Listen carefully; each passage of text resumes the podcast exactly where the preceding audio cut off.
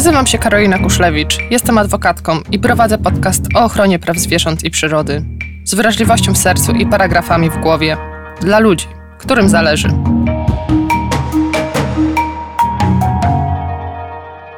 Witam Was serdecznie w pierwszym odcinku podcastu Kuszlewicz w imieniu. Odwagi i wiedzy. Przygotowanie do obrony praw zwierząt. To jest e, dzisiejszy tytułowy odcinek. Nim zacznę, opowiem kilka słów e, o sobie, dlatego że jest to start mojego podcastu pierwszy odcinek, więc dobrze, żebyście mnie mogli i mogły poznać. Część z Was e, kojarzy mnie na pewno z mojej działalności, w tym działalności facebookowej na profilu w imieniu Zwierząt i Przyrody głosem adwokatki. Kilka słów o mnie. Jestem adwokatką, to jest mój e, zawód. Skończyłam studia prawnicze kilkanaście lat temu i już wtedy zaczęłam zajmować się e, zagadnieniem związanym z ochroną zwierząt.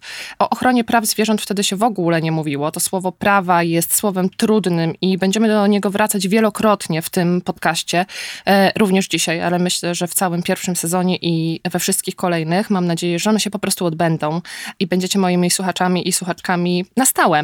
Wtedy zaczęłam 15 lat temu e, rozkminiać, o co chodzi z tą ochroną ochroną zwierząt, e, okazało się, że na całych, e, wyobraźcie sobie, studiach prawniczych, które trwają 5 lat, nie mówi się w ogóle o zwierzętach. Zwierzęta może padają w kontekście sporów jakichś majątkowych, e, czasami być może w kontekście zagadnień związanych z ochroną środowiska, ale o ochronie zwierząt przed cierpieniem, przed niehumanitarnym traktowaniem, o patrzeniu na zwierzęta jako istoty zdolne do odczuwania cierpienia, na istoty, które mają swoje potrzeby, na studiach prawniczych pięcioletnich, które kształcą potem osoby decydujące o losie zwierząt, o ich zdrowiu i życiu, podejmujące kluczowe decyzje, nie mówi się nic.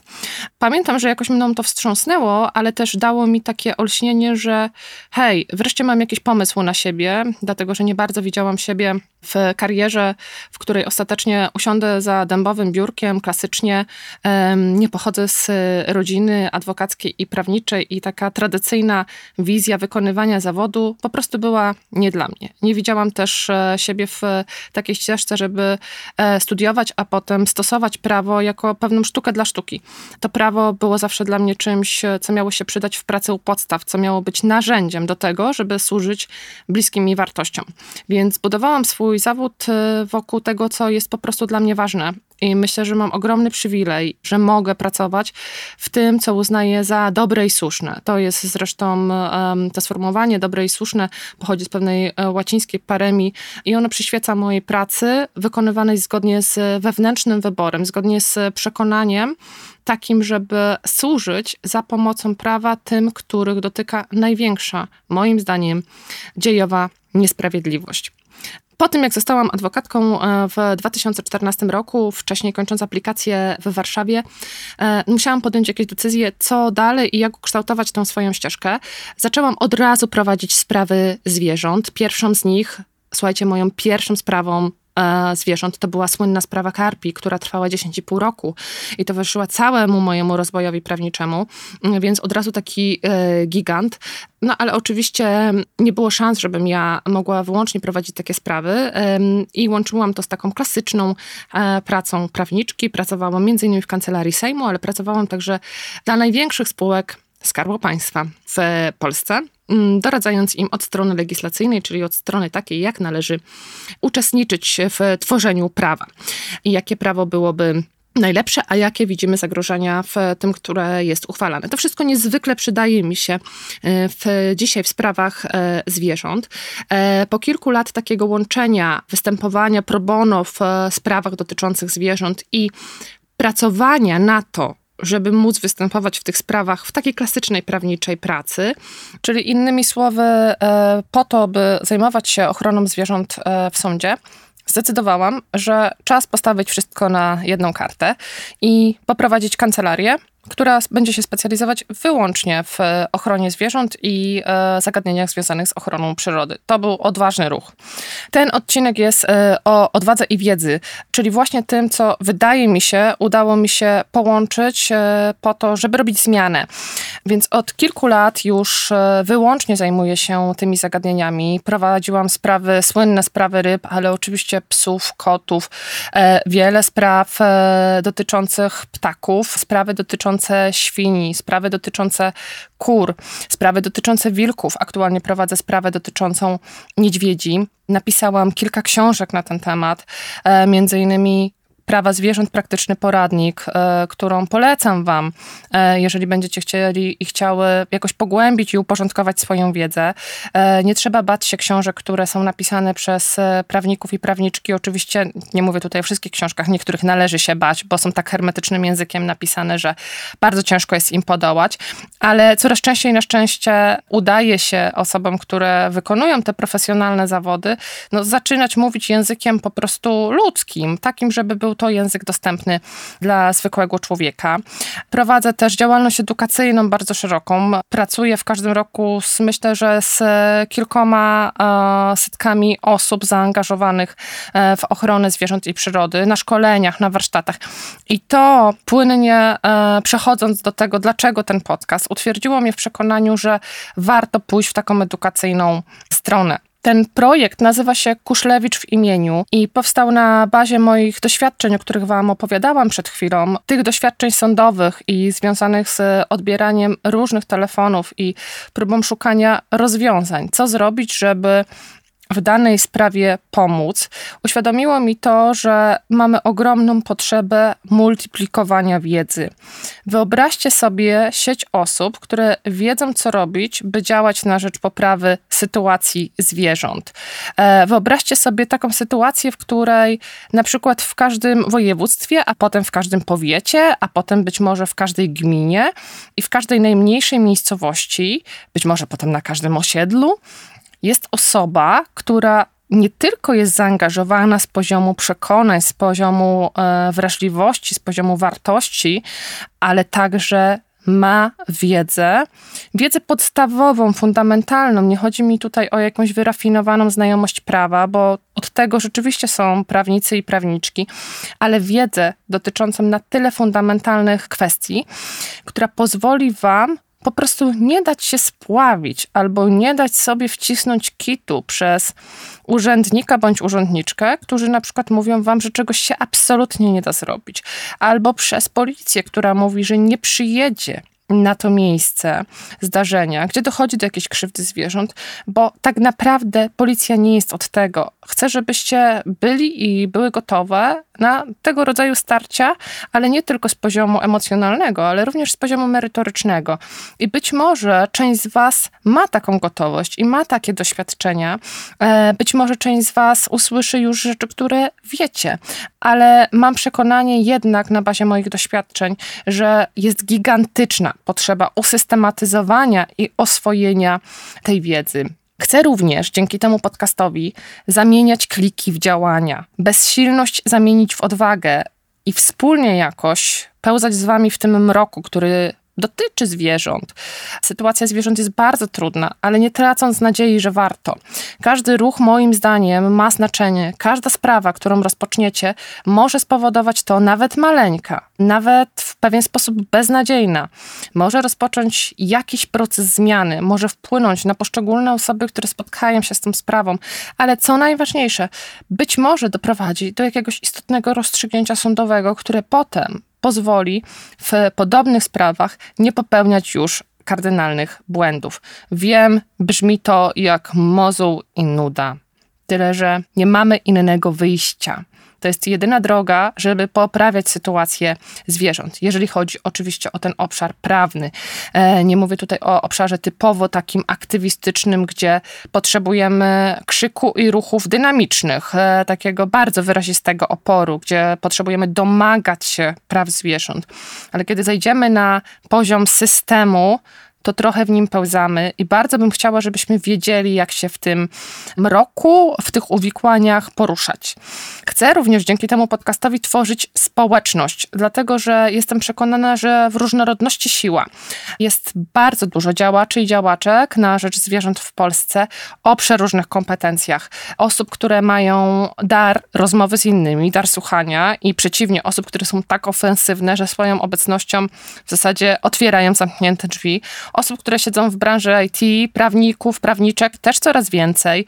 Osób, które są artystami, artystkami, takich, które świetnie sprawdzają się w pracy u podstaw w terenie, takich, które mają możliwości związane z mediami i znają się na tym, takich, które działają edukacyjnie, e, pracują w szkołach. Jesteśmy rozproszeni po całej Polsce i mam takie poczucie, przekonanie absolutne, że jeżeli będziemy mówić w tych kwestiach fundamentalnych związanych z prawem jednym głosem, to znaczy będziemy posługiwać się jakąś wspólną siatką pojęciową i nie popełniać popełniać ciągle tych samych błędów, które wynikają z tego, że nie ma czasu się uczyć, ale też po prostu Nikt tego nie uczy. Przypominam, że na moich studiach prawniczych nikt nie uczył o prawie ochrony zwierząt. Więc skąd osoby, które nie są prawnikami i prawniczkami, miałyby to wiedzieć? Chcę również dzielić się w tym podcaście wiedzą, o czym Wam wspominałam, tą zdobytą z ostatnich kilkunastu lat z bardzo różnych doświadczeń. Dzisiaj mówię do Was jako taka silna osoba, myślę, że mogę tak o sobie powiedzieć.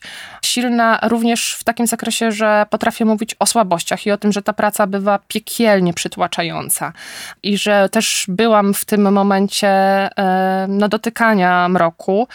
E, dlatego że obcowanie z nieustannym cierpieniem, e, patrzenie na akta spraw, które wypełnione są krwią, ranami, e, zgruchotanymi kośćmi, często zwierząt, które nie przeżyły, i świadomość tego, że i tak większość przemocy wobec zwierząt jest w Polsce zalegalizowana i tylko w niewielkim procencie mamy szansę zareagować, no jest takim obszarem, który może doprowadzić do traumy wręcz, więc pracujemy w bardzo trudnym obszarze i ja znam go zarówno od tej strony emocjonalnego obciążenia, jak i znam go od tej strony jednak skuteczności i poczucia sprawczości. I chcę też dzielić się z tym z wami, że mamy to poczucie sprawczości, chociaż ono takiej krótkiej perspektywie, w której chciałoby się zobaczyć, o, udało się, często jest nie do dostrzeżenia, ale w dłuższej perspektywie jestem pewna, że my tę zmianę robimy, bo widać ją. Opowiem Wam dzisiaj o sprawie Karpi w dalszej części tego podcastu, która udowodniła mi, myślę, że nie tylko mnie, że zmiana dzieje się na naszych oczach, tylko jest rozciągnięta bardziej w dekadach niż w miesiącach i latach. Kuszlewicz w imieniu, co to w ogóle dla mnie znaczy to w imieniu? Myślę, że to też jest bardzo ważne, żebym w tym pierwszym odcinku e, Wam to nakreśliła. W imieniu psa, kota, świni, kury, karpia, rybitwy, wilka, sarny czy niedźwiedzia, to one mają być podmiotami naszej uwagi. My tylko pośredniczymy z pokorą i odpowiedzialnością. Dla mnie słowo w imieniu, czy to sformułowanie w imieniu jest bardzo mocno osadzone w mojej pracy adwokackiej. Kiedy staję na sali sądowej i zaczyna się rozprawa, Sąd e, sprawdza obecność i mówi tak: W imieniu oskarżyciela posiłkowego stawiła się i wtedy ja wstaję i mówię swoją formułkę. Adwokatka Karolina Kuszlewicz w imieniu na przykład Fundacji Noga w łapę Razem idziemy przez świat albo w imieniu Fundacji Green Mind i tak dalej. Występuję w imieniu organizacji społecznej, która w statutowych celach ma ochronę zwierząt, dlatego że nie mamy bezpośredniej reprezentacji zwierząt w naszym prawie. Mimo to ja zawsze podkreślam potem w toku rozprawy, że ja jestem tutaj dla tych zwierząt. Zwierzęta są zmuszone do udziału w relacjach i zależnościach kształtowanych przez ludzi, narzuconych przez ludzi. Dlatego bardzo potrzebują i na pewno słuchając tego podcastu wiecie o tym, bardzo potrzebują swoich pełnomocników i pełnomocniczek. Znowu podkreślę, tych wyposażonych w wiedzę. Mówiąc w imieniu, też muszę dotknąć takiego słowa jak reprezentacja. Myślę, że w odniesieniu do zwierząt możemy mówić o reprezentacji formalnej i pozaformalnej. W naszych realiach tą pozaformalną reprezentację zwierząt, czyli taką, która nie jest osadzona w żadnych strukturach, w żadnych procedurach, tylko jest jakby przyjęta przez czyjąś postawę wypełniają działacze i działaczki i organizacji społecznych, ale także tacy ludzie, którzy są niezrzeszeni nigdzie, ale po prostu zależy im na zwierzętach. To jest zabieranie głosu w imieniu zwierząt, ale znowu podkreślę, musimy to robić z pełną pokorą i odpowiedzialnością. E, nie chodzi o to, że zwierzęta głosu nie mają, bo w tej formule w imieniu, czy w tej formule, y, która mówi o zabieraniu głosu w czyimś imieniu, jest też taka dosyć duża, poważna pułapka, na którą musimy być uważni, żebyśmy nie poszli, nie poszły za daleko i w takim kierunku, który uzna, czy przyzna, czy potwierdzi tą retorykę, że zwierzęta nie mają swojego głosu, więc dlatego my występujemy w ich imieniu. Dla mnie to jest już taki stopień, który jest uzurpatorski. Zwierzęta mają swój głos, zwierzęta mają swoje potrzeby, zwierzęta mają swoje życie. My możemy tylko w sposób zapośredniczony opowiadać te życia, żądać respektowania ich potrzeb, żądać uznania ich praw ale my sami sobie bierzemy tą reprezentację, my sami ją sobie nadajemy. To jest inna sytuacja niż w przypadku wszystkich relacji międzyludzkich, w których dochodzi do reprezentacji. No niemal wszystkich, oprócz kurateli i dzieci, bo tam rzeczywiście przy osobach zależnych również no nie ma sytuacji podpisania pełnomocnictwa przez dziecko dla swoich rodziców, prawda? No, rodzice reprezentują jak najlepiej mogą interesy swojego e, dziecka po prostu jakby z mocy samego tego układu zależności. Ale w zdecydowanej większości sytuacji międzyludzkich to się odbywa konsensualnie, że staje się w czyimś imieniu, dlatego że jakaś osoba sobie tego życzy, jakaś osoba się zwraca o tę pomoc, o to prosi. Zwierzęta takiej szansy nie mają. Zwierzęta nie mogą wybrać swoich pełnomocników i pełnomocniczek i nie mogą nam wprost przekazać, po co my mamy do tego sądu iść, po co my mamy wyjść na tę ulicę. Dlatego znowu odwagi i wiedzy. Musimy jak najlepiej na podstawie obowiązującej wiedzy naukowej poznawać potrzeby zwierząt, po to, żeby móc je odzwierciedlić naszym głosem. To będzie zawsze tylko próba obarczona wieloma błędami, pewnie jakimiś uproszczeniami, ale nie ma innego wyjścia. Do tego potrzebna jest nam oczywiście wiedza też struktur takich prawnych i państwowych, żebyśmy wiedzieli, gdzie tę naukową wiedzę wkładać, żeby zadziałało. Kiedy na przykład poznajemy kolejne potrzeby zwierząt z punktu widzenia ich e, psychologii, to możemy to odnieść potem do pojęcia potrzeb zwierząt w prawie i to pojęcie poszerzyć. Będę w tym podcaście też szczegółowo mówić o tym, jak możemy dzięki naukom pozaprawnym poszerzać interpretację prawa na korzyść zwierząt, bo moim zdaniem jest to takie dosyć fenomenalne, fenomenalna przestrzeń na gruncie całego systemu prawnego, w której w sposób nietypowy typowy, zdecydowanie mocniejszy, y, nauki pozaprawne wchodzą. Właśnie dlatego, że tutaj kluczowa jest biologia i psychologia e, zwierząt. I ta druga grupa osób, które są reprezentantami i reprezentantkami zwierząt, to ci pełnomocnicy formalni. Przy czym, tak jak już wspomniałam, my nie reprezentujemy na przykład na salach sądowych wprost zwierząt, bo nasz system prawny na to nie pozwala. My korzystamy z procedury, która mówi o tym, uwaga, i to jest bardzo, bardzo ciekawe, w ustawie o ochronie zwierząt, która mówi o tym, że w sprawach dotyczących przestępstw i wykroczeń przeciwko zwierzętom prawa pokrzywdzonego może wykonywać organizacja społeczna, której statutowym celem jest ochrona zwierząt. Okej, okay, powiedziałam, że to jest takie ciekawe, ale w sumie to jest, brzmi jak taka nudna formułka. Ale posłuchajcie, tam jest mowa o tym, że te prawa pokrzywdzonego może wykonywać organizacja społeczna, więc trzeba sobie w ogóle zadać pytanie, kim tutaj w tym układzie jest pokrzywdzony. I nie będę teraz poświęcała temu jakoś e, dużej części czasu, to będzie przedmiotem kolejnego, jednego z kolejnych podcastów. Natomiast zwróćcie uwagę na to, że tu nie ma innego pokrzywdzonego, że tutaj ustawodawca troszeczkę poszedł naprzód, trochę puścił oko do praw zwierząt, choć myślę, że nie zrobił tego świadomie, bo mówi się o potrzebach kogoś, nie o potrzebach czegoś. E, nie mówi się o potrzebach telewizora, mówi się bardziej o zasadach użytkowania telewizora, mówi się o potrzebach tego, kto żyje i jest podmiotem, więc organizacja prozwierzęca, mówiąc w skrócie, unikając tej ciężkiej formułki o tych statutowych celach, może w każdej sprawie z ustawy o ochronie zwierząt reprezentować prawa pokrzywdzonego, w sądzie. I to jest ta przestrzeń reprezentacji formalnej, którą dzisiaj nasze prawo gwarantuje i z której trzeba absolutnie korzystać, mimo że oczywiście nie zapewnia tej bezpośredniej reprezentacji. I teraz jeszcze jedna ważna, wydaje mi się, rzecz w kontekście bezpośredniej reprezentacji i tej, którą mamy w tej chwili, takiej zapośredniczonej za pomocą organizacji społecznej. Muszę zrobić tą dystynkcję, choć ja bardzo jej nie lubię, bo wolałabym, żeby nasz stan prawny i nasza rzeczywistość wyglądały inaczej. Niemniej, w dzisiejszym stanie prawnym z formalnego punktu widzenia mówimy o prawnej ochronie zwierząt, nie o prawach zwierząt. Mówię, podkreślam, z tego formalnego punktu widzenia nasz system prawny, podobnie jak systemy prawne wszystkich innych państw, nie wprowadziły jeszcze podmiotowości prawnej dla zwierząt. Mówię jeszcze, dlatego że patrząc e, na rozwój podmiotowości prawnej, tego właśnie jak rozumiemy podmiotowość prawną w naukach prawnych, w całym tym dorobku, możemy zauważyć absolutny trend, że ta podmiotowość jest poszerzana. Dotychczas była poszerzana, co prawda, wyłącznie w obrębie gatunku ludzkiego.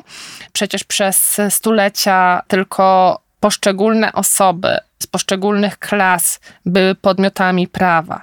Możemy sobie sięgnąć do systemów e, anglosaskich, możemy spojrzeć na Stany Zjednoczone i niewolnictwo. Przecież ci ludzie nie mieli praw podmiotowych, oni nie byli podmiotami prawa. Możemy sobie spojrzeć na nasz system który obowiązywał, powiedzmy, że na ziemiach polskich, system pańszczyźniany, e, układ pan i sługa, także wyrugowane prawa podmiotowe, ograniczone do absolutnego minimum, w zasadzie zredukowane do zera. Mówimy o tym, że dzieci w rozumieniu prawnym nie były traktowane jako podmioty.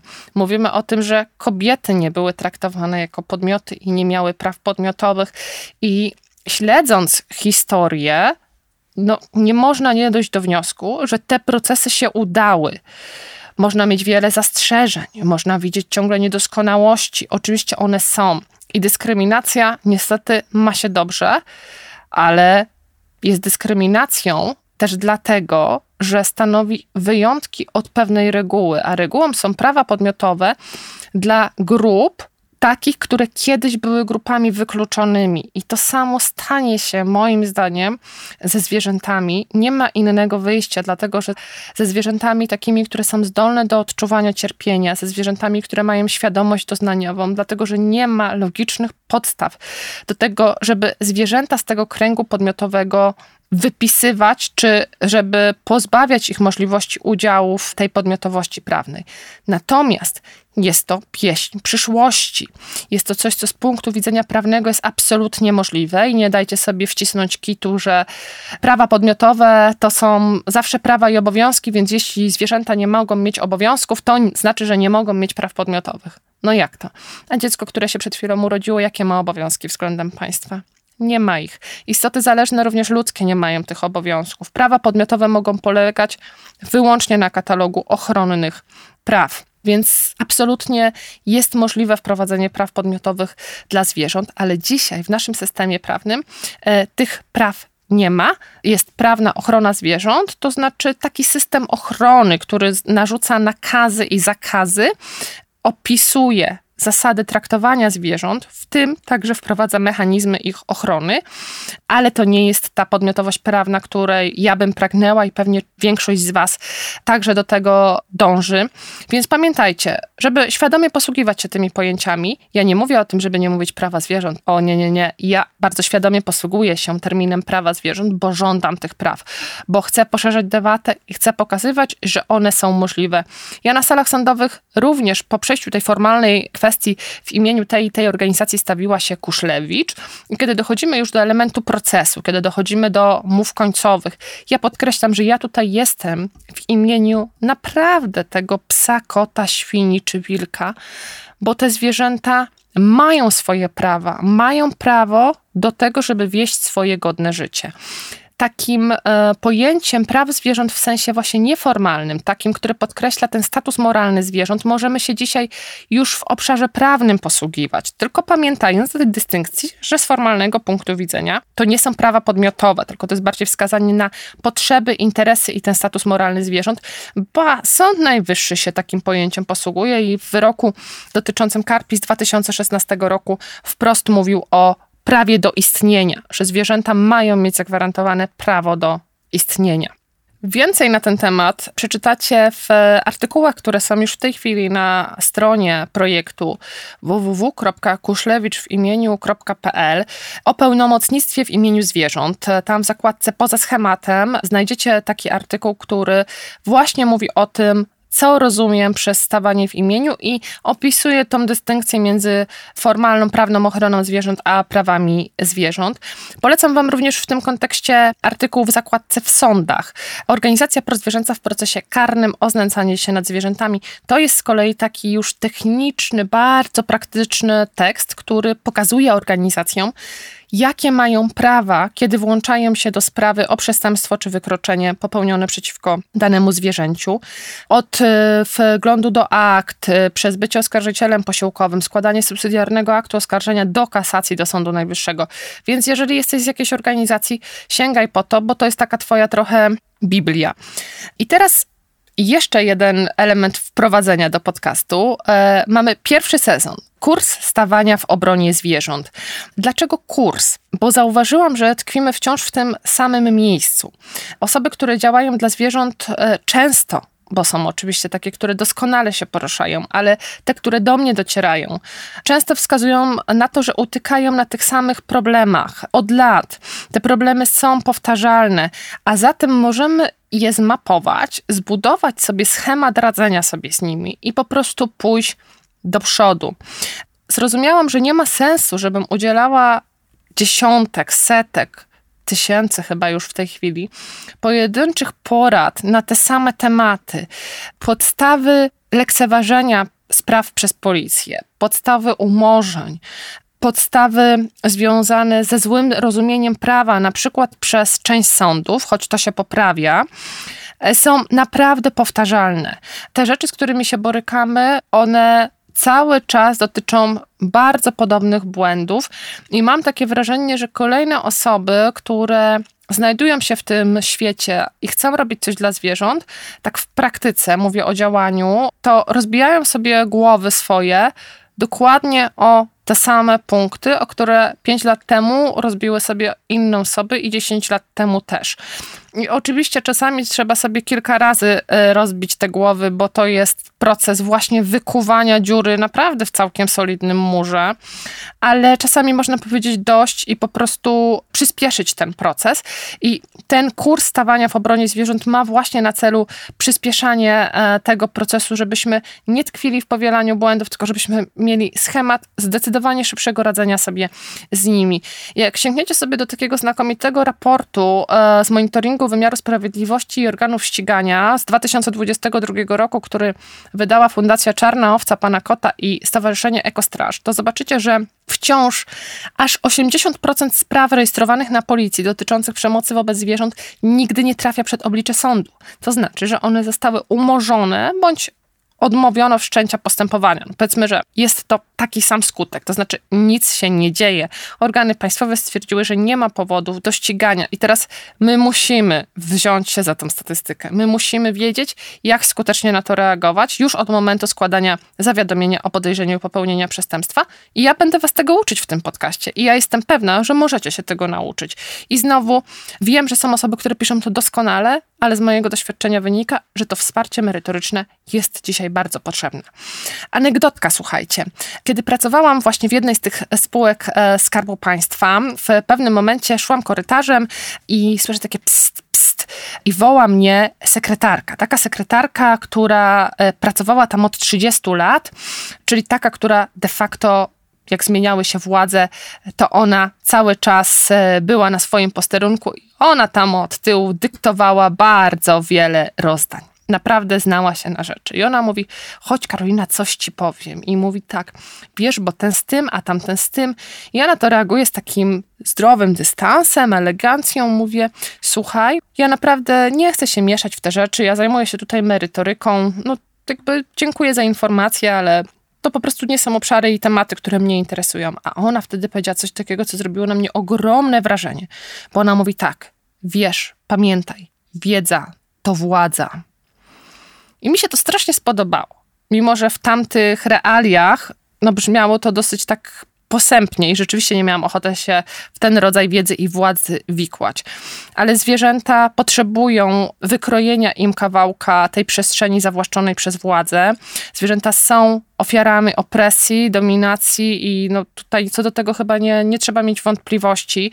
To właśnie ten układ władzy sprawia, że najsłabsze istoty osoby, także ludzkie w systemie, są na samym dole i raczej nie zrobimy świata w taki sposób, żeby te najsłabsze osoby były na samej górze, choć ja uważam, że tak się powinno zrobić, że powinniśmy nadążać za tymi, którzy są najsłabsi i się nimi opiekować. No ale ta władza jest ukształtowana od stuleci i straszliwie wrośnięta w struktury, więc jeśli mówimy o tym, co tu i teraz, to ja uważam, że musimy po prostu wykrawać tą przestrzeń, w której my jako osoby, którym zależy na zwierzętach, mamy władzę, dobrze pojętą władzę, jako przestrzeń, w której decydujemy, przestrzeń, w której mamy taki mocny, solidny, przygotowany głos, w którym nie da się nas zakrzyczeć.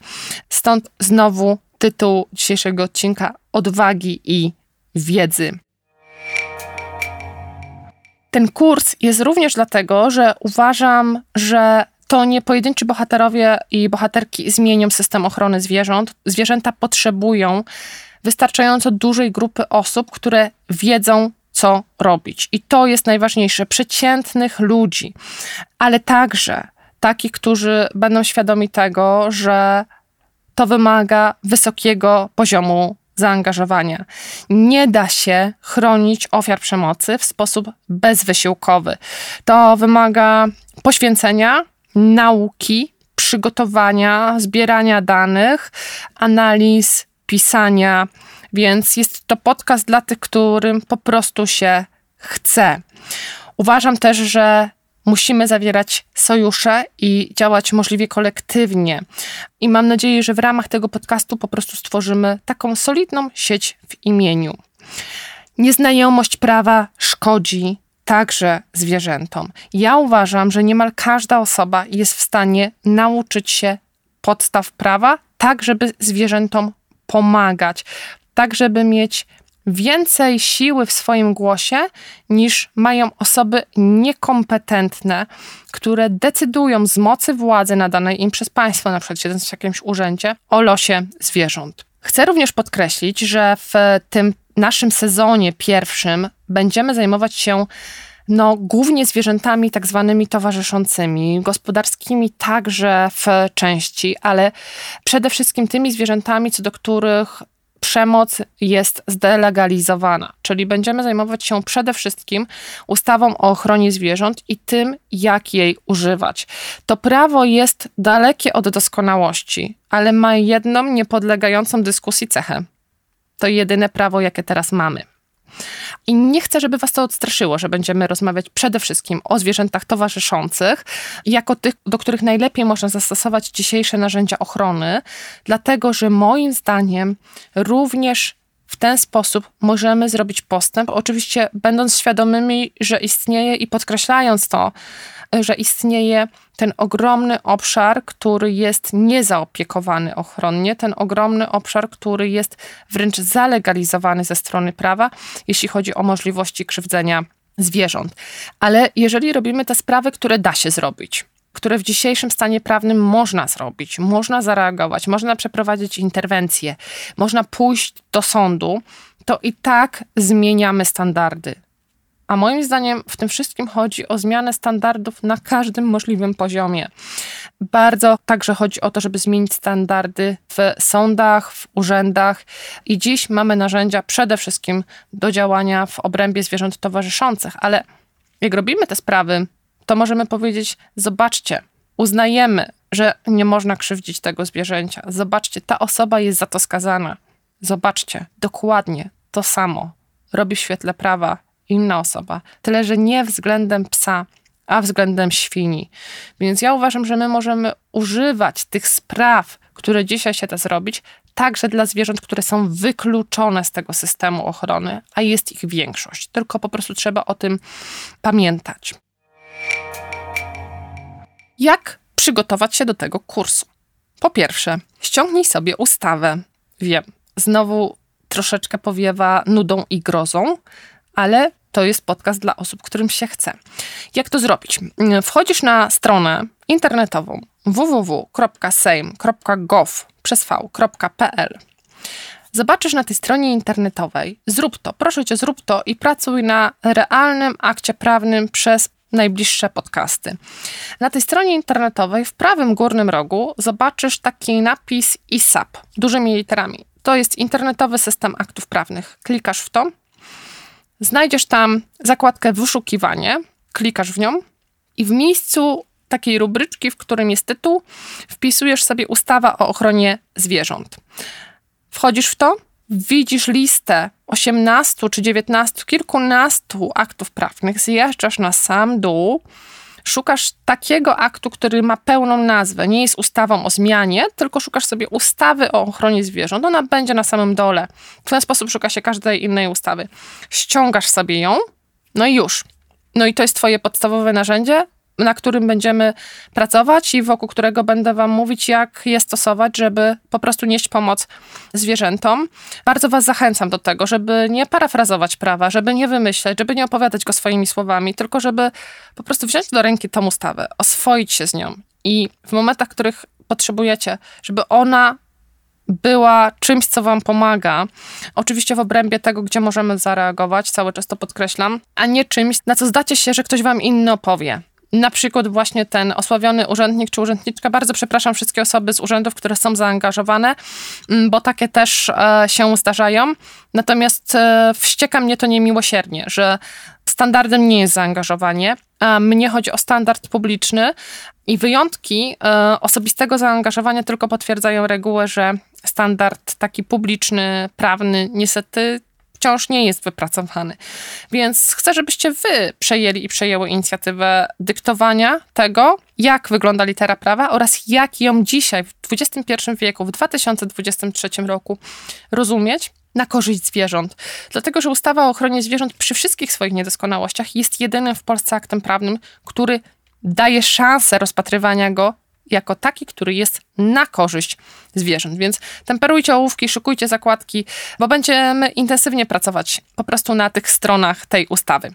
Aktywnie również korzystajcie z tej strony, którą założyłam www.kuszlewiczwimieniu.pl, bo tam znajdziecie dużo materiałów, takich zarówno w formie podcastu, którego dzisiaj słuchacie, ale także e, takich, które piszę w e, artykułów e, z opracowaniami. Mm, co do podcastów, znajdziecie tam świetną apkę e, do słuchania bezpośrednio ze strony, bez reklam, bardzo wygodnie, można sobie podgłaszać, ściszać.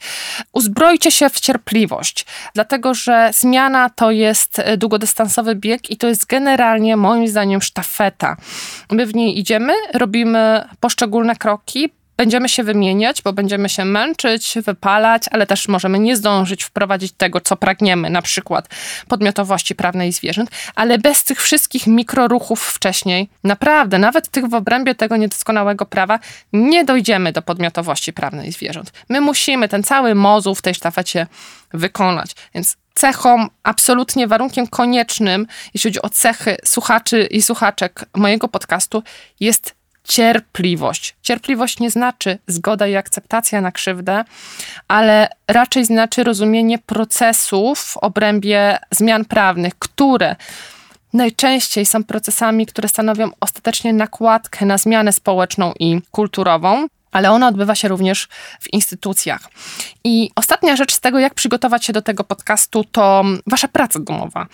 Zaproście proszę osoby, którym może przydać się ten podcast. Bardzo chciałabym, żebyśmy od pierwszego odcinka tworzyli i tworzyły społeczność e, w imieniu, e, w tym dobrze pojętym imieniu z pokorą i odpowiedzialnością, żeby on możliwie służył jak największej grupie osób, dlatego że wiedza osadzona w dobrych rękach, plus odwaga, której mam nadzieję będę też Wam w trakcie tego podcastu dodawała, ale też Wy sobie jej będziecie nawzajem, myślę, dodawać przez obecność tutaj. One naprawdę potrafią ratować czyjeś życie. One naprawdę potrafią wyciągać zwierzęta z opresji i powodować, że te zwierzęta odzyskują swoje życie, a my możemy opowiedzieć to życie odzyskane, możemy porównać ich odzyskane życie względem tego, które miały zanim zastosowano narzędzia prawne i pokazać, że jest jeszcze tyle zwierząt, które czekają na to, żeby objąć je e, narzędziami prawnymi. Więc bardzo Was proszę, dlatego że pracujemy w, przez 12 odcinków w cyklu. To jest kurs. Kurs, który ma zastąpić przyjazd na wielogodzinne szkolenie, który jest nieodpłatny, który jest dostępny po jednym kliknięciu. Taki, który jestem pewna, że po przejściu go przez 12 miesięcy, jest jeden odcinek na miesiąc, będziecie lepiej przygotowani i przygotowane niż przeciętny policjant, policjantka, urzędnik, urzędniczka, którą spotkacie, których spotkacie w sprawach dotyczących zwierząt. To tak naprawdę działa. Ci ludzie często po raz pierwszy y, otwierają ustawę o ochronie zwierząt i nie dlatego, że oni są jacyś źli, dlatego, że ich o tym nikt nie uczył, dlatego, że nikt od nich tego nie wymagał wcześniej dlatego że zajmują się całym spektrum przeróżnych spraw i najczęściej będą chcieli nas zbyć. Więc to od tego, czy z odwagą i wiedzą trzymacie ustawę w ręce, będzie zależało bardzo często to, czy uda się pomóc jakiemuś zwierzęciu, a w efekcie, czy w danym miejscu uda się zmienić standardy postępowania. Na koniec chcę Wam powiedzieć o mojej historii mocy żeby to nie było takie czcze słowa, że ja tutaj z pozycji jakiejś pani, nauczycielki wręcz mówię róbcie tak albo róbcie śmak i to zadziała. Opowiem wam o mojej historii karpi, o której bardzo często opowiadam publicznie, ale za każdym razem jak o niej opowiem, to słyszę, że ludzie o niej nie wiedzieli w takich szczegółach, nie znali jej w takich szczegółach i ona wydaje mi się, że jest niezwykle wartościowa z wielu powodów, bo pokazuje, że warto pełzać w tym roku, i wtedy też się robi zmiany, nawet jak się nie czuje, że się robi zmiany. A po drugie, pokazuje no w zasadzie wszystkie bariery, które dzisiaj stoją w tym, żeby lepiej chronić zwierzęta. Więc usiądźcie sobie wygodnie i po prostu posłuchajcie tej opowieści. Jest 2010 rok i ja wtedy pracuję w kancelarii Sejmu, jestem na aplikacji adwokackiej, uczę się dopiero przemawiać w sądzie, uczę się pierwszych kroków e, takich procesowych, ale już zajmuję się tematem ochrony zwierząt. No, napisałam na studiach magisterkę na ten temat, więc e, coś tam już wiem i wiem na pewno, że chcę iść w tym kierunku. Jakoś los nas łączy, już nie pamiętam w jaki sposób, z Renatą Markowską, e, która jest prezeską Fundacji Noga w Łapę. Słuchajcie, Renata jest wtedy prezeską fundacji jednoosobowej, czyli jest to po prostu jednoosobowa instytucja, kobieta, która w 2010 roku idzie do jednego z supermarketów warszawskich żeby sprawdzić, jak traktowane są żywe karpie podczas sprzedaży świątecznej. To jest grudzień. No i widzi, że żywe ryby, karpie, wyjmowane są z takich basenów, które są oczywiście stłoczone, ale potem jest tylko gorzej. Do ażurowych skrzynek bez wody, które są e, trzymane na ladach sklepowych, takich skrzynek jak na owoce i warzywa, które mają po prostu dziury na swoich bokach, rantach, nie ma mowy, żeby tam była woda. Układane są w taki sposób, że ryby leżą jedne na drugich. One są jakby tak bokiem ułożone, tworzą warstwy. Tych ryb w jednej skrzynce jest po kilkanaście na pewno. Te, które są na dole, no w ogóle się nie ruszają, bo są przygniecione. Te, które są u góry, spazmatycznie otwierają pyski w taki charakterystyczny sposób, który na pewno kojarzycie próbują walczyć z tym brakiem oddechu, więc skaczą też charakterystycznie. Niektóre wypadają na podłogę, sprzedawcy podnoszą je, wkładają im palce na przykład w okolicy skrzelowe przy tym podnoszeniu i z powrotem wrzucają do tej skrzynki bez wody. Te zwierzęta są po prostu bez żadnych szans i cierpią w sposób ewidentny. Potem ładowane są do worków foliowych, także bez wody, i e, taka osoba kupująca wychodzi sobie z żywą, cierpiącą, nie krzyczącą w sposób e, słyszalny dla ludzkiego ucha rybą w klimacie kolęd i ogólnego zadowolenia. No jest tam ta Renata Markowska, która jest jedyną osobą, która pokazuje, że jej się to nie podoba. Jedyną, naprawdę nikt się do niej nie przyłącza. Ona tam rozmawia w sklepie o zmianie tych standardów, to się nie udaje, nagrywa filmy, wzywa policję, policja legitymuje tych sprzedawców na szczęście, ma ich dane składa zawiadomienie o podejrzeniu popełnienia przestępstwa znęcania się nad zwierzętami.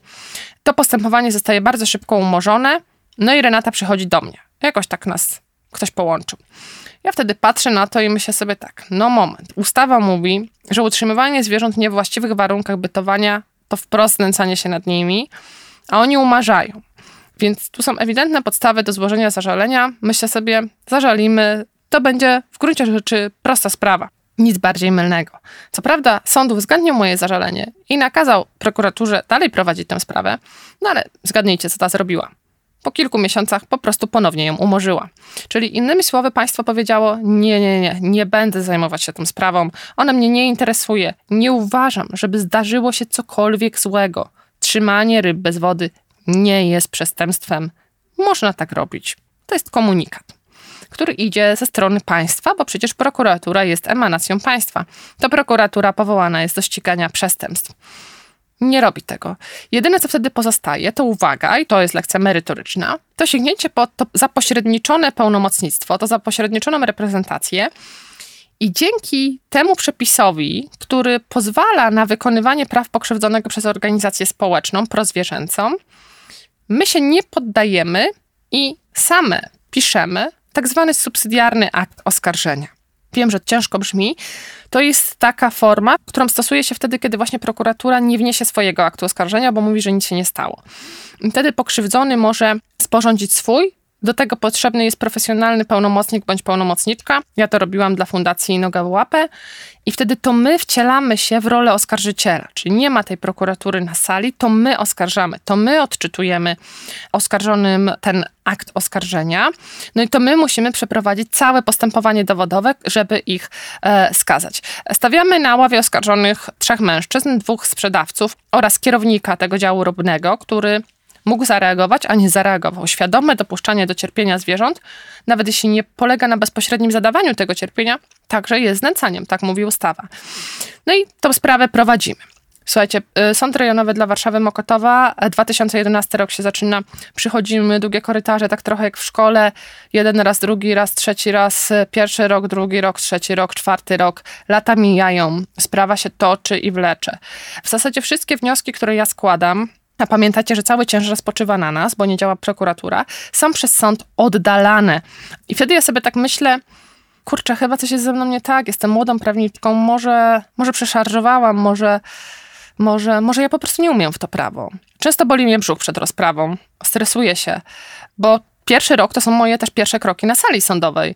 Byłam 10 lat młodsza, nie miałam takich doświadczeń, a tu jeszcze młoda kobieta i sprawa ryb. Więc wiecie, no pełen stereotyp taki, że już bardziej nie można pojechać po bandzie i trzech mężczyzn postawionych na ławie oskarżonych i prokuratura, która się po prostu w zasadzie z tego śmieje, bo mówi, że nic się nie stało. No to jest taki układ sił. I moją klientką, kobieta wzrostu filigranowego, jednoosobowa fundacja. Zobaczcie ten układ. Bardzo był dla mnie e, ten układ opresyjny i nieprzyjemny. Potem się oczywiście wzmacniałam w ramach tej sprawy, ale początki były trudne. I pamiętam, jak y, czasami po prostu już brakowało mi sił, żeby się zebrać, żeby chcieć znowu walczyć po tych kolejnych jakby oddaleniach różnych moich wniosków, próbach, nie wiem, biegłego zakresu psychologii zwierząt, na przykład powołania. Czułam, dokąd zmierza ta sprawa, że nie zmierza na naszą korzyść. I czasami było tak, że dzwoniłam do mojej mamy i rozmawiałyśmy o tym, dlatego że ona mi od początku kibicowała bardzo, żebym poszła w tę stronę ochrony zwierząt.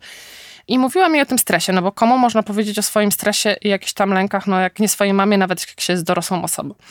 I ona wtedy mówiła mi, słuchaj, ja wiem, że ci na tym zależy. Weź, otwórz sobie jeszcze raz te filmy, które pokazują, jak te ryby cierpiały. Zobacz i wtedy zobacz, jak ty się z tym czujesz. No i otwierałam sobie te filmy i znowu widziałam te duszące się ryby, te skaczące po sobie, te wypadające. I taka mnie wściekłość ogarniała, że myślałam sobie, nie, to tak nie może być. To jest ewidentne łamanie prawa. Nie mogę na to pozwolić, żeby po prostu ta sprawa się rozmyła. I znowu z tą energią wracałam, i znowu te korytarze, i znowu oczekiwanie pod tą salą, i znowu tych trzech mężczyzn. No i tak dalej. I w końcu zapada wyrok. A, jeszcze jedna rzecz. W sprawie został powołany biegły. Sąd e, wyznaczył takiego biegłego, który reprezentował zakład rybactwa śródlądowego i był ich teologiem. Więc generalnie ten biegły zajmował się raczej takimi kwestiami związanymi z hodowlą ryb, a nie z jakimś im dobrostanem, a na pewno nie tym, jak one odczuwają. No i ten biegły mówił, że na przykład nie będzie odpowiadał na pytania o cierpienie karpi, dlatego że według niego cierpienie jest w ogóle kategorią emocjonalną. Uwaga, Cierpienie jest znamieniem przestępstwa wprost wpisanym w ustawę. Więc znowu widzicie układ sił. Tu się pojawia kolejna osoba, no i nie jest osobą, która gra do naszej bramki. Mówi również, że karpie mogą oddychać przez skórę, słyszeliście to na pewno, więc generalnie to, że były trochę trzymane bez wody, to nie powoduje, że cierpiały, czyli nie było przestępstwa. Sądowi w to graj, uniewinnienie. Sprawa mogłaby się skończyć. Gdyby nie to, że mamy tą zapośredniczoną reprezentację zwierząt poprzez organizację, więc składamy apelację. Piszę tą apelację, kilka dni składamy. W 2015 rok idziemy do sądu okręgowego na rozprawę. Ja tam wszystko opowiadam, że to jest błędne myślenie, że jeżeli zwierzę jest w stanie przeżyć w jakichś warunkach, które są dla niego opresyjne, to znaczy, że nic się nie stało. Znaczy, to moglibyśmy w świetle prawa w zasadzie krzywdzić do woli, byleby tylko nie zabić. Że to też jest błędne myślenie sądu pierwszej instancji, który mówił przecież, że to tylko biedni sprzedawcy, że oni nie chcieli, że to była ich praca. Ja mówię, że no nie możemy tak podchodzić, bo w ten sposób powiedzielibyśmy, że jeżeli tylko ktoś nie miał perfidnej woli mm, skrzywdzenia, a krzywdził świadomie, to nic się nie stało. Znaczy to prawo, które i tak jest bardzo ograniczone, byłoby już po prostu, w ogóle moglibyśmy podrzeć ustawę i wrzucić ją do kosza. No i zgadnijcie, jaki wyrok wydaje sąd okręgowy po tych całych moich tam mowach i różnego rodzaju zarzutach. Utrzymuje wyrok uniewinniający, nie widzi nic. Oba sądy stwierdzają, że nic się nie stało, prokuratura się cieszy bo to tylko potwierdza, że nie należało ścigać tych oskarżonych. Wyrok jest prawomocny. Wyrok sądu do drugiej instancji jest wyrokiem prawomocnym. No więc w zasadzie nie pozostaje do zrobienia już wtedy nic. Poza tak zwanym nadzwyczajnym środkiem zaskarżenia, to jest możliwość wniesienia kasacji do Sądu Najwyższego, ale to zdarza się tylko w sytuacjach rażącego naruszenia prawa, no bo wiecie, chodzi o wzruszenie prawomocnego wyroku, który kogoś uniewinnił. No to też to nie może być łatwe, bo chodzi o taką pewność prawną, ktoś był oskarżony jest uniewinniony prawomocnie i tego nie można łatwo wzruszyć. Więc naprawdę chodzi o takie nadzwyczajne okoliczności, żeby wzruszyć wyrok karny w Sądzie Najwyższym. No i my się decydujemy na tę kasację. Ta kasacja jest objęta tym takim przymusem profesjonalisty, profesjonalistki. Ja ją sporządzam. Wnoszę ją e, do Sądu Najwyższego, mówiąc o tym, że to jest tak błędne rozumienie, które zostało przyjęte w ślad za tym biegłym, że jeśli przeżyją, to nic się nie stało, że potrzebna jest ta zła, perfidna wola, a w innym przypadku nie popełnia się przestępstwa, że ustawa nic nie wspomina o rybach, więc nie można jej stosować do ryb i tak dalej, i tak dalej. No i słuchajcie, przychodzi zawiadomienie o terminie rozprawy 13 grudnia 2016 roku, wtedy sobie myślę, oho, to jest y, bardzo symboliczna data.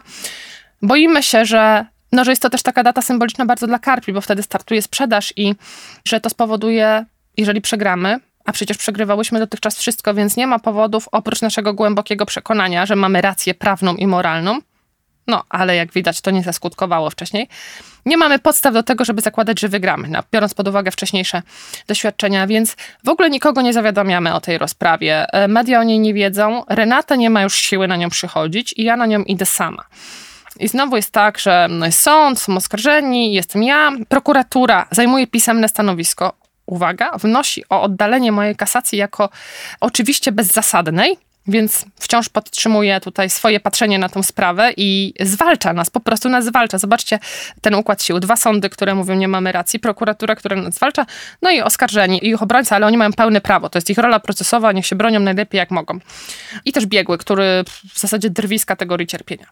I słuchajcie, staję na tej sali sądowej pierwszy raz w życiu, w 2016 roku przed Sądem Najwyższym. To jest ogromne wydarzenie dla w życiu każdego adwokata, adwokatki. Staniecie przed takim sądem z założeniem, że mimo tego przekonania właśnie o racji prawnej i moralnej, no raczej przegramy. I Sąd Najwyższy wydaje wyrok, w którym mówi, że mamy absolutnie rację i uchyla wyroki sądów obu poprzednich instancji, pierwszej i drugiej.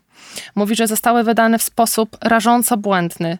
Mówi o tym, że absolutnie. Nie możemy tak rozumieć prawa, że jeżeli cierpienie nawet jest jakoś przemijające, to nic się nie stało, bo wtedy mówilibyśmy, że po prostu można krzywdzić tylko w takich granicach, żeby nie zabić. To znaczy, że śmialibyśmy się z ustawy o ochronie zwierząt. Sąd Najwyższy mówi, że absolutnie naturalnym środowiskiem ryby jest woda, więc ona ma być trzymana w wodzie. To jest jej podstawowe prawo, żeby była trzymana w wodzie. To jest zresztą ten wyrok, w którym sąd mówi o prawie do istnienia zwierzęcia. Sąd Najwyższy również wyjaśnia, że nie jest potrzebna żadna zła, perfidna wola po stronie sprawców, żeby zostali skazani. Bo jeżeli byśmy szli tymi kategoriami, to nigdy byśmy prawie nikogo nie skazali, bo wszyscy by mówili, ale ja nie chciałem, ale ja kocham. Tak?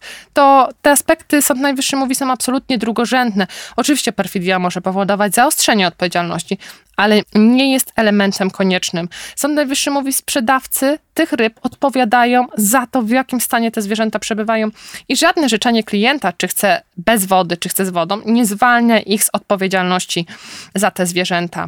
E, jest to wyrok, e, słuchajcie, absolutnie przełomowy, choć my nie mamy prawa precedensu w Polsce, ale taki, który zmienia standardy.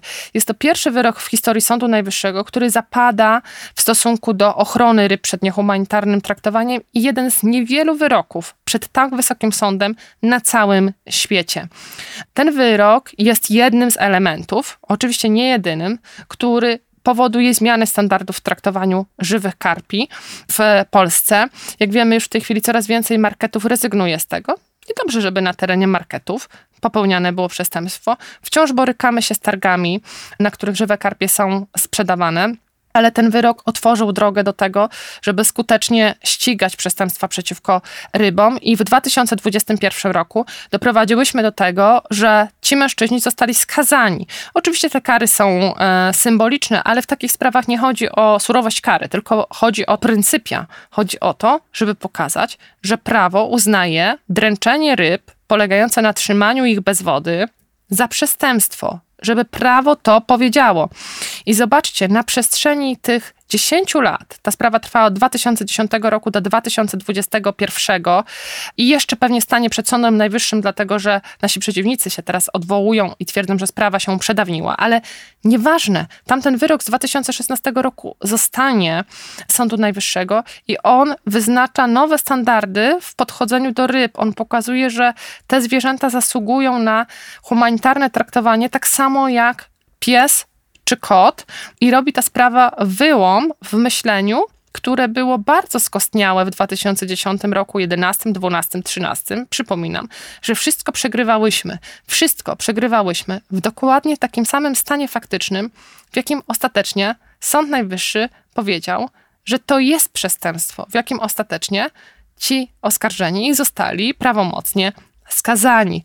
Więc jest to dowód na to, że ta zmiana jest możliwa i że w zasadzie od jednej osoby, od jednej osoby, która nawet stanie w samotności w tym markecie, może zacząć się duża, poważna zmiana, jeśli chodzi o standardy ochrony zwierząt. I to jest moja historia mocy, którą przypominam sobie w chwilach trudnych, kryzysowych, taka, która mnie ukształtowała. Bardzo lubię mówić, że ryby nauczyły mnie wszystkiego, ponieważ towarzysząc im w tym procesie, upominając się o ich potrzeby, przeszłam przez bardzo skomplikowane procedury prawne, dostałam niezły łomot i ukształtowałam się jako waleczna prawniczka odwagi i wiedzy.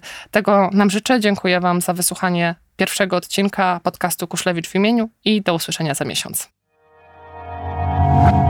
Dziękuję, że jesteście i tworzycie ze mną sieć w imieniu. W szczególności moim matronkom i patronom, bo cała ta przestrzeń edukacyjna działa dzięki Waszemu wsparciu. Ja potrafię przekazywać wiedzę o tym, jak używać prawa. Są osoby, które chcą ją wdrażać w codziennym życiu, a kto może, składa się na to, by ten kanał komunikacji zadziałał proste i skuteczne. Więc jeśli chcesz dołączyć do grona osób wspierających mnie, będę Ci ogromnie wdzięczna. Znajdziesz mnie na www.kuszlewiczwimieniu.pl i tam są wszystkie artykuły, które piszę oraz opis całego kursu stawania w obronie zwierząt, a także linki do social mediów.